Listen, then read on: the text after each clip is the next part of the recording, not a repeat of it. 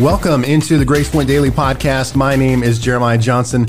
We're already back at another verse by verse edition with Rick Maynard. We're going to dive into it, but we're excited. We're here on the Grace Point Daily Podcast. We exist to bring you daily encouragement for your daily walk with Christ. Like, share, subscribe, listen to the Grace Point Daily Podcast uh, let someone else know about it. I mean, I was uh, Rick Maynard. I was scouring the podcast stations the other day, and I didn't find. I was looking in the Christianity section. I didn't find a ton of verse by verse. I specifically looked for that. Uh-huh. So well, we are unique.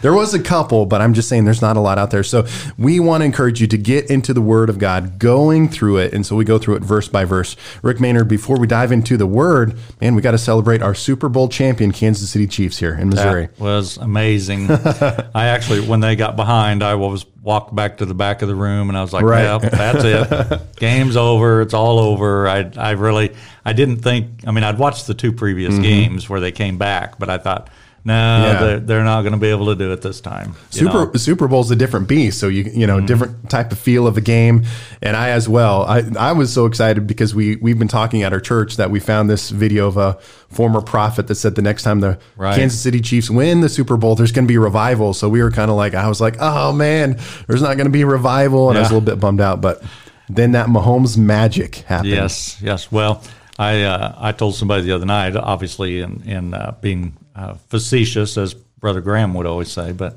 um, I said, "Oh no, now we're going to have revival." and, you know, revival is very exhausting, and you know, it's like, oh, I wish they hadn't won, but that is not the truth. So. All right, well, we're going to get into the word. First Kings chapter eight. I had loads and loads of fans. Rick Maynard dial into the show, message me, and say, "You guys didn't even read the Bible last verse by verse." Oh, well, we kind of didn't. So, so. yeah.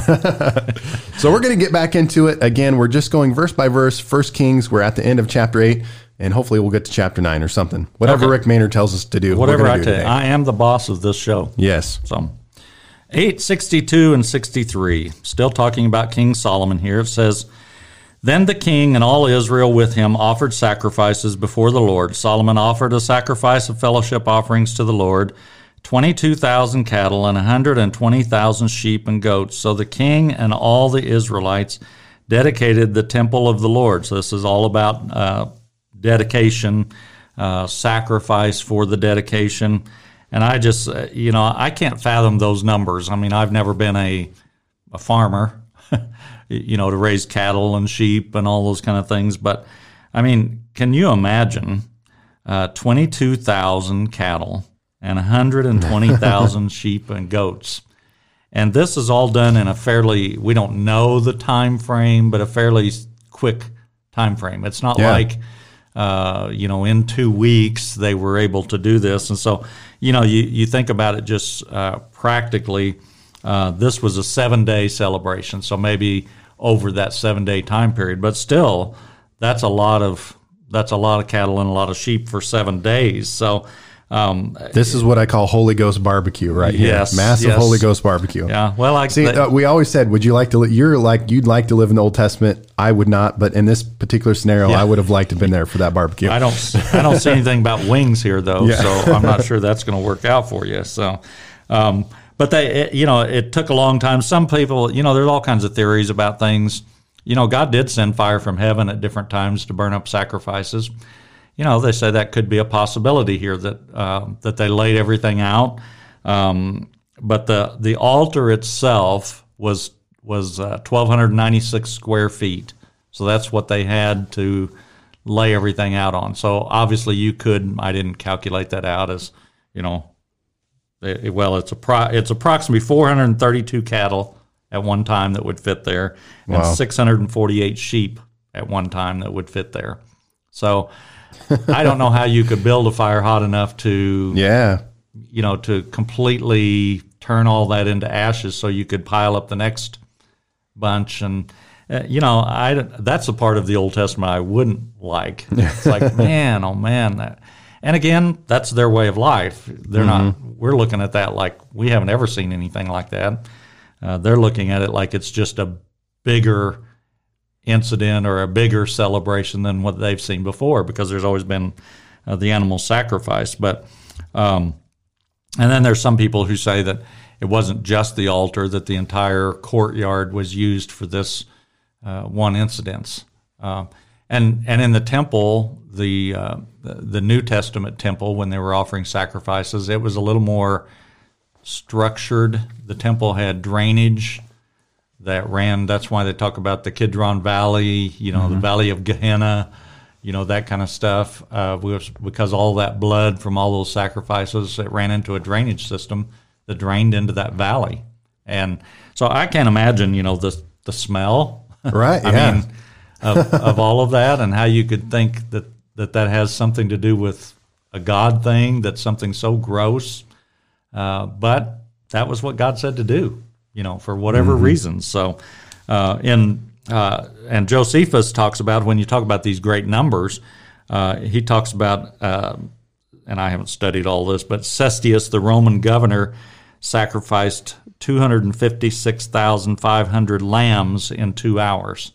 So, wow. you know, and it, the thing is, it wasn't just, in other words, it wasn't Solomon that was out there that had to cut the throat on every one of them. And, I mean, you know, they had a a crew of priests and uh, people that could do a lot of that stuff. So it wasn't always about, um, you know, about him being able to do all this stuff himself. So, when I lay out my anti-vegetarian argument, this is one verse that I go to. Yeah, yeah, yeah. They believed in the meat there. So, okay, verse sixty-four. On that same day, the king consecrated the middle part of the courtyard in front of the temple of the Lord and there he offered burnt offerings, grain offerings, and the fat of the fellowship offerings, because the bronze altar before the Lord was too small to hold the burnt offerings, the grain offerings, and the fat of the fellowship offerings. So, um, you know, some of these where it talks about, I mean, if you read the commands um, of how to sacrifice, it talks about placing those on the altar, and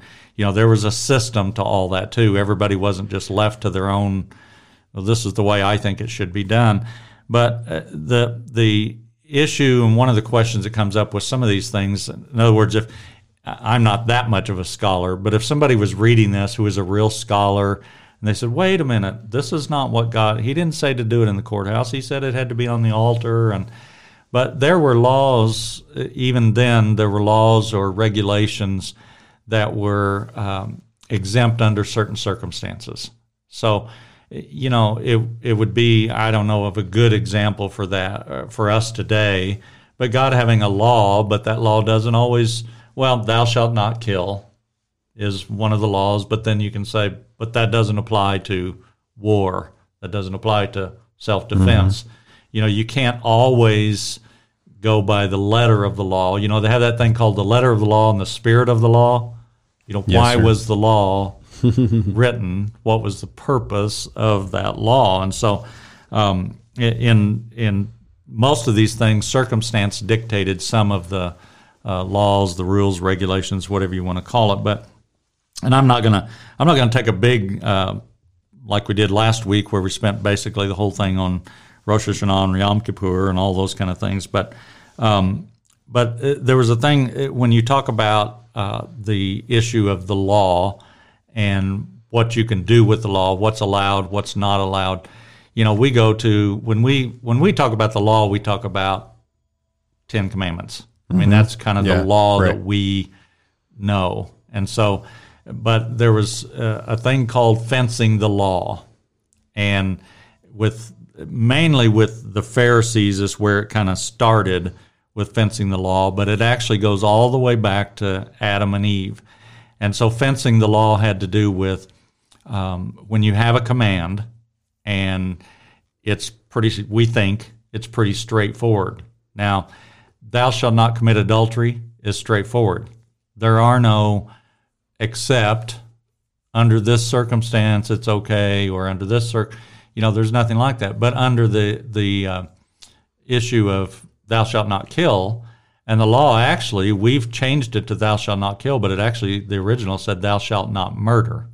Okay. So that well, does And there was it. the Old Testament where they talk about if you accidentally killed someone, right? right? That, I mean, there's some of those right specifically I mean, the Bible talked about. Yeah, there was exceptions to the rules, and so this fencing the law, some of it was hmm. was good, but it, it started in the garden with Adam and Eve because when the devil said, "Did God really say?"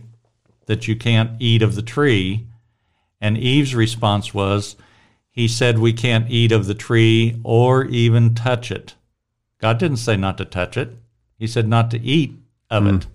Uh, you know, who's to say you couldn't walk by and, you know, just see what that thing felt like or whatever? But she added to what God said. She was the very first one to fence the law, to say, God said more. In her case, she was saying God said more than he really said. Most of the time, we make it God said less than, you know, because we're trying to figure out a way to allow us mm-hmm. to do something.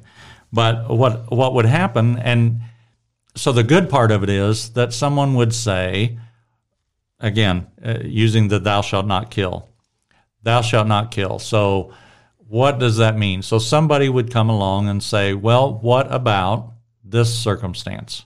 And so there would have to be a decision made on that. It's made by the the rabbis of the day, but those rabbis then would take that and say, "Okay." under that command, these are the things that are allowed. You can kill in self defense. You can kill, and and not all of it was just their opinion. They would pull from the law. You know, if you go back into Deuteronomy and into Leviticus with the law and all those kind of things, they would pull from all that and say, okay, here are the exceptions or the additions, I guess, to that command. So it's like a sub. Uh, you know, if you were outlining it would be 1A and 1B or mm-hmm. whatever. These are the things that are allowed. And so what that has turned into then, if and I don't, I, have got a copy of them someplace. Obviously, we're not going over all of them, but there it turned into 613 commands.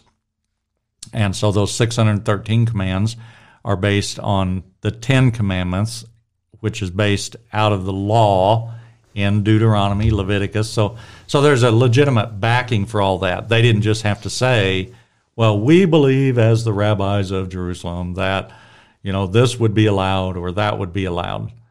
They went back and said, well, what does the word say about that particular thing? And so, uh, having sexual relations, you know, adultery, they had to, to address things. Somebody said, well, is this adultery or does this mean it's adultery? I had a friend of mine one time that said, "Well, it's not adultery if your wife knows about it." His his take on adultery mm-hmm. was a secretive affair that you would have with someone. So, if you had what you would call an open marriage mm-hmm. and a husband and wife who said, it's okay with me if you sleep with somebody, and he says it's okay with me if you sleep with somebody. Well, then he said that's not adultery, and I said, well, that's not the biblical. Well, yeah, but that's that's not adultery. I mean, it was just adamant, and so so anyway, you couldn't just make up rules yeah. yourself. It all went back to the law and the detail of the law that would say uh, what you could do, and so so the the there's a thing called the Pharisees' mandate, and what the Pharisees said. Moses received the law from Sinai, so you know we got those Ten Commandments. And he committed it to Joshua, and Joshua to the elders, and the elders to the prophets, and the prophets committed it to the men of great synod, of the great synagogue.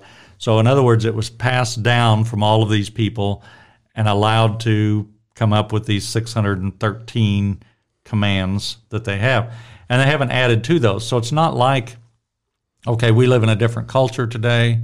So um, we have to ask different questions. So now there's 650 or 700 or so they're not constantly adding to that. They came to a point where they said, this tells us everything that we need to know about the commands of God.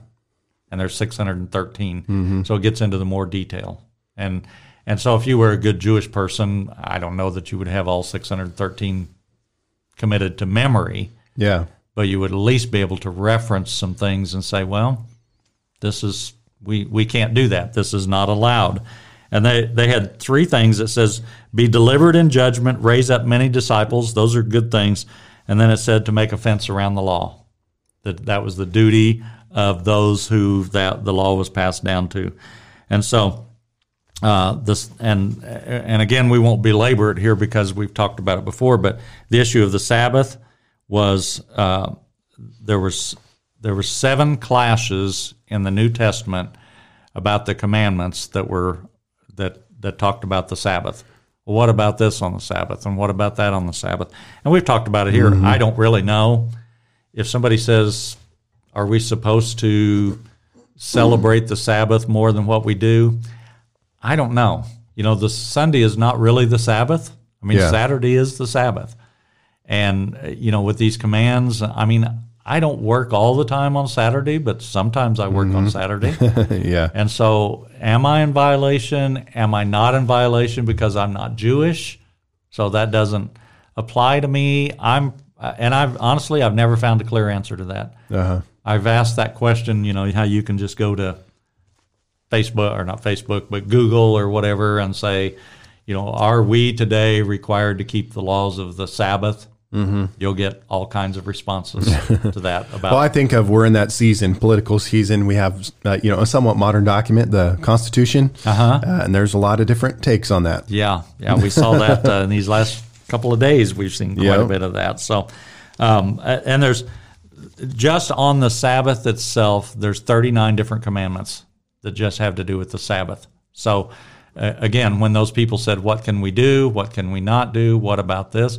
And it's not always about, you know, some people just we think when people are asking questions, they're trying to get out of something. Yeah.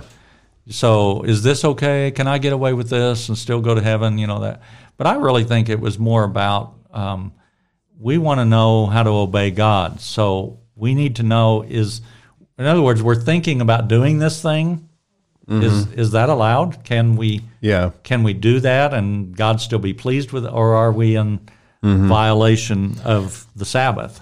Well, and something I know in my Christianity, my following Jesus, I remember having a moment, I think back when I was youth pastor, but you think about, you know, I am an Assemblies of God ordained minister. We think of there's different Pentecostal movements, Right. there's evangelical churches. And I remember being like, who's right, man? Oh, I like, uh, who's right? Maybe I'm wrong. Maybe, Mm-hmm. and really having that discussion with the Lord like you know jesus i, I, I want to be right with you and i you know i mean i kind of came to that conclusion of god's really looking at the heart obviously Right. is is my heart right with him is it longing for him because you know we can we can get bogged down in religious minutia Right. i spent time with a family member this weekend that doesn't you know to my understanding doesn't really value christ on a daily basis Right. in terms of living action words Mm-hmm. but yet you know talking to that individual about one of their kids well no they they've gone through all the catholic catholic uh, uh, motions and and they're Mm-hmm. catholic and and again not that i'm bashing the catholic church but well why is he doing that is it is it springing forth from a desire to know Christ, Right. to have a relationship with Him, to to walk with Him, you know, and that that's the priority, and that that's the priority I put in my own life, but yet in my children as well. You know, they can be, they don't have to be a Sims God uh, for the rest of their life. I mean, Right. They're probably going to be because they're they're getting their credentialing and stuff like that, but they don't have to be. They, Right. But I do want them to follow Jesus, and I want them to know Jesus and have a longing to please and to honor Him. So sometimes it's complicated, but yet sometimes it's simple. I think if people really uh, studied the word like we should, and I, I include myself, you know, I I may study more than someone else, but I may study a whole lot less than someone else, you know. But I I've always said, you know, what makes me more right than someone else? And I've asked the question, how many people do you know who have changed religions? Yeah, right. Th- There are very few, and I think Yeah. the fault in that. I mean, I I think it's great. I mean, I've been part of the Assembly of God my whole life, and I've said, hey, if I you know if I needed to go to the Baptist or the Methodist or whatever, you know, so what? I mean, Yeah. it's not. But uh, you know, I'm kind of I call myself a lifer, you know, in the Assemblies of God. Well, but I, I've asked myself, I've worried about it sometimes. It's like, do I real? Is that because I truly believe, or is it just because it's what I've always done? Yeah, And so, if people were really studying, there would probably be a little more swaying between, you know, maybe some of the Baptists that Yeah. came here and some of us that went to the Baptist, and you know, and I've always said about that, the the Baptist people didn't come up with their doctrine off the top of their head.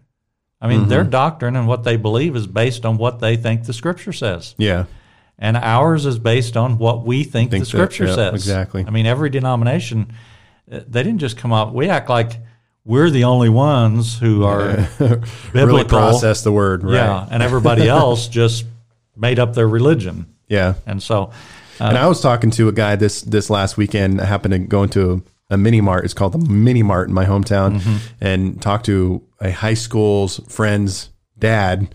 Uh, whose wife had died, and he just, I, I really wasn't prepared for it in one sense, but he began unloading questions on me regarding Right. eternity, his wife's eternity. Right. And, you know, I just had to be like, well, l- let's think about that in context of what the Bible says.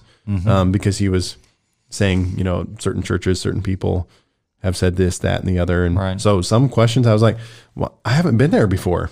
I haven't been to heaven yet. right, Uh, Right. So I, I can't I can't tell you certain things, but I can just give you reflections of, of potentially things that the Bible have said and some things that you're bringing up that I I haven't read in the Bible. Mm-hmm. But I'd encourage you to to check that out more. right, right.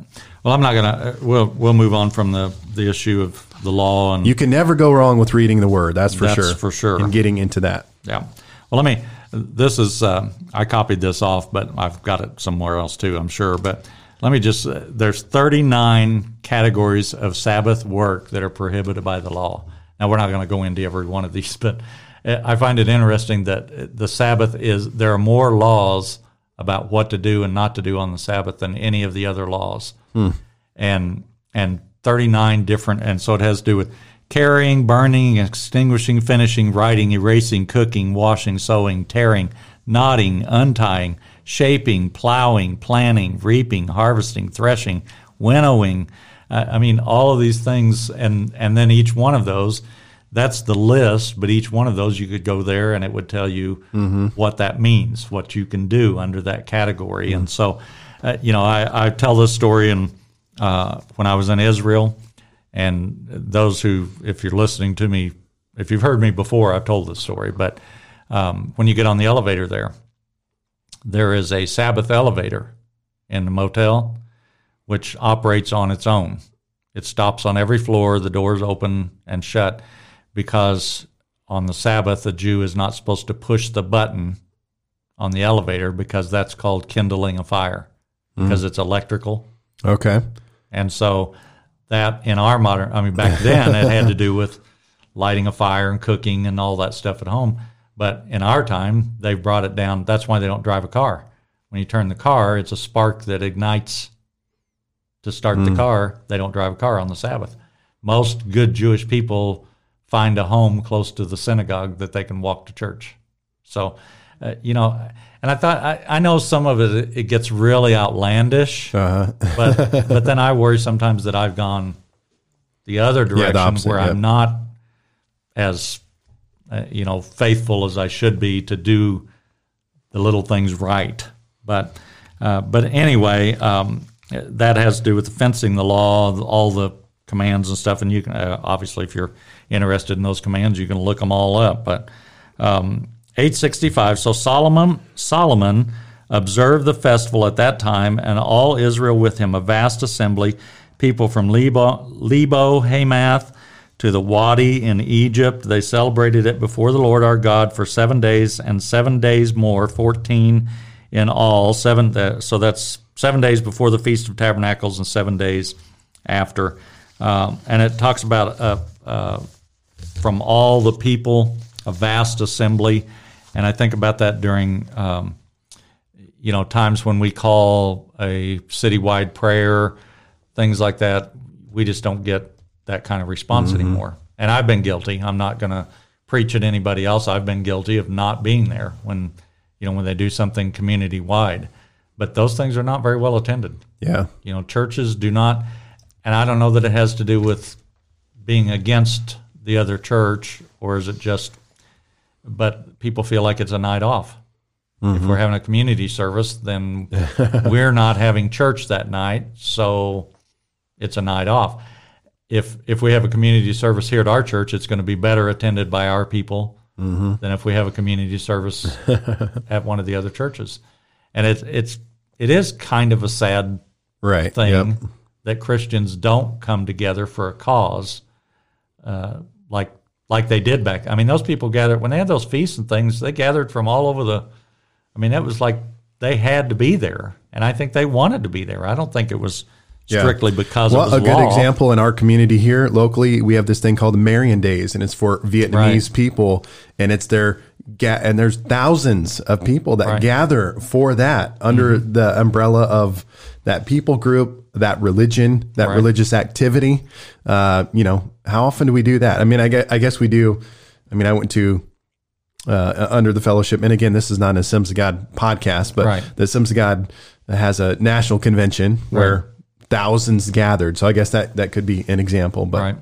But probably not nearly as many as show up out here, and and I bet they're not camping in tents. And Yeah, I, I mean, right. Mm-hmm. you talk about a sacrifice. Those people are giving up their vacations, and whether you believe in their cause or not, they believe in their cause. you Yeah, know, they kind of put us to shame just a little bit, but. Um, uh, so any anyway, this whole fasting or this whole feast, we think of a feast of tabernacles and all those kind of things, but it was really a more of a time of uh, fasting. And we talked about this a little bit. I don't know if it was last week or week before, but anyway, we talked about fasting and how uh, they considered fasting part of the celebration instead of fasting being. A, we we really think of fasting almost like a time of mourning, not a time of celebration. yeah. And so for them, it was like a privilege to fast during those times. But 866, on the following day, he sent the people away. They blessed the king, and they went home joyful and glad in heart for all the good things the Lord had done for his servant David, David and his people Israel.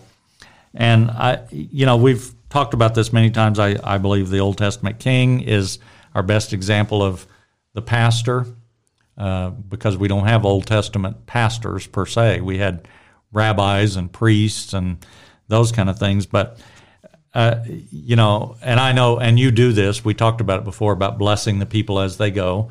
You do that almost every week. You know, I bless you people as you go and those kind of things. I, you know, we do that here. You do that here. But I, I love this because it says, on the following day, he sent the people away, but it says, they blessed the king and and then went home joyful and glad in heart for all the things the Lord had done hmm. for his servant David and for the people Israel. Wouldn't that be I mean, that should be the way we leave the church. You know, I should leave here not well, you know, pastor didn't um, uh, he he forgot to bless us as we left today. Why are we not leaving blessing our pastor?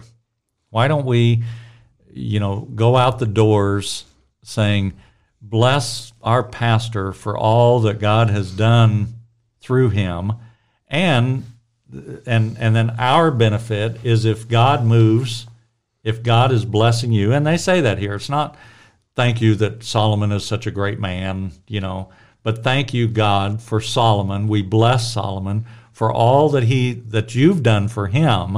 Mm-hmm. And then what does that do? It comes to the people Israel. So I'm saying, Lord, bless my pastor when I leave and walk to the parking lot. Bless my pastor for being used of you. And then the benefit to that is all the people are blessed Yeah. too. Uh, but we get it out. We get it out of order. The pastor. Yeah. We talked about it. Well, I don't feel. I don't feel fed. I didn't get fed today, and we use those words. But you know, bless the pastor says they were joyful. Um, they were glad for all the good things. Well, what were the good things? The fulfillment of the promises, for his leadership, for his prayers over them.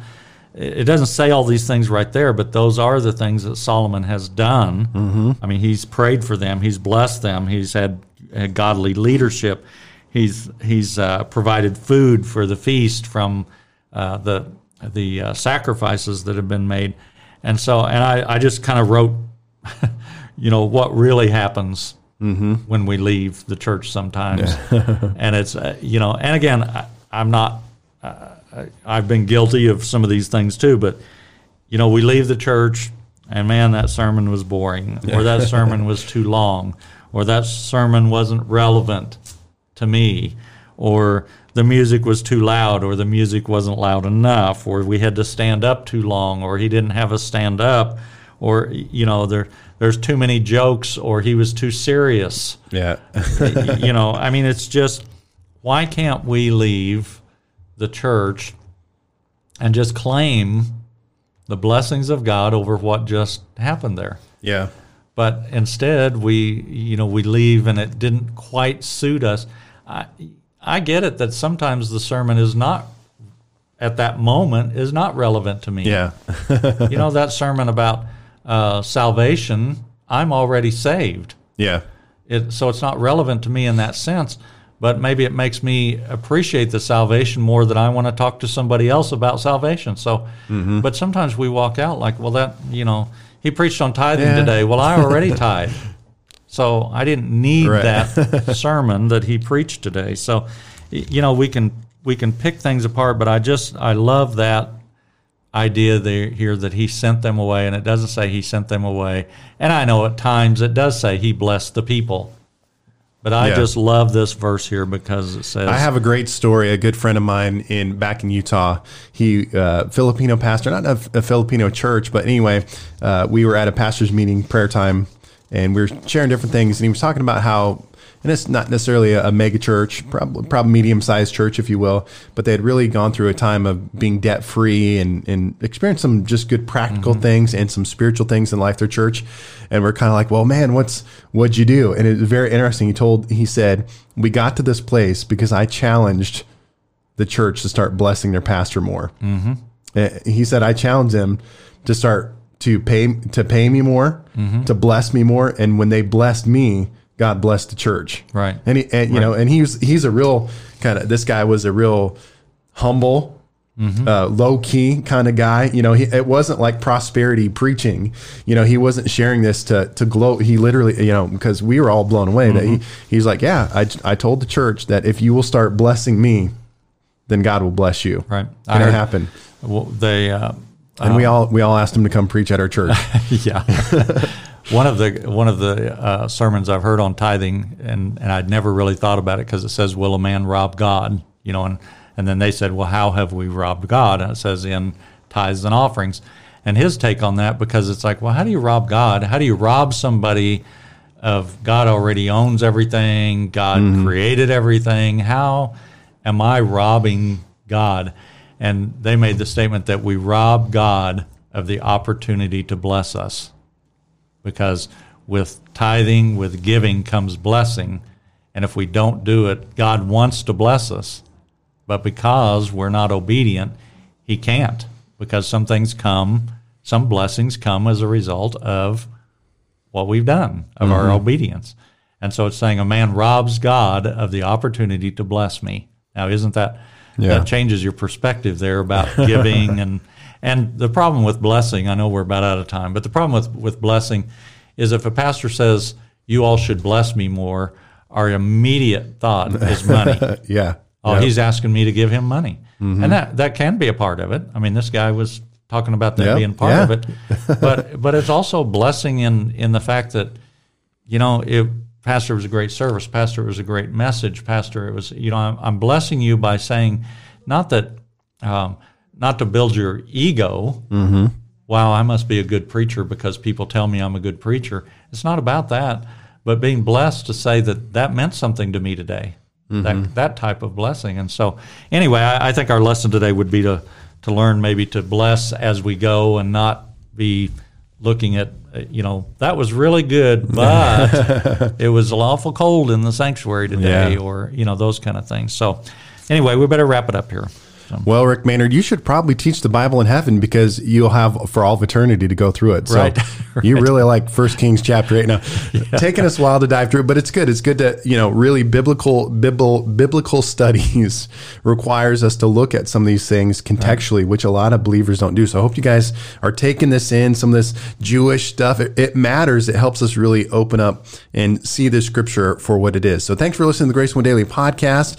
Continue to you can uh, if go to Anchor, hit the support button. You can always message us, send us an email, whatever you want to do, a message. We'd really appreciate that. Thanks for listening, guys. We'll talk to you next time.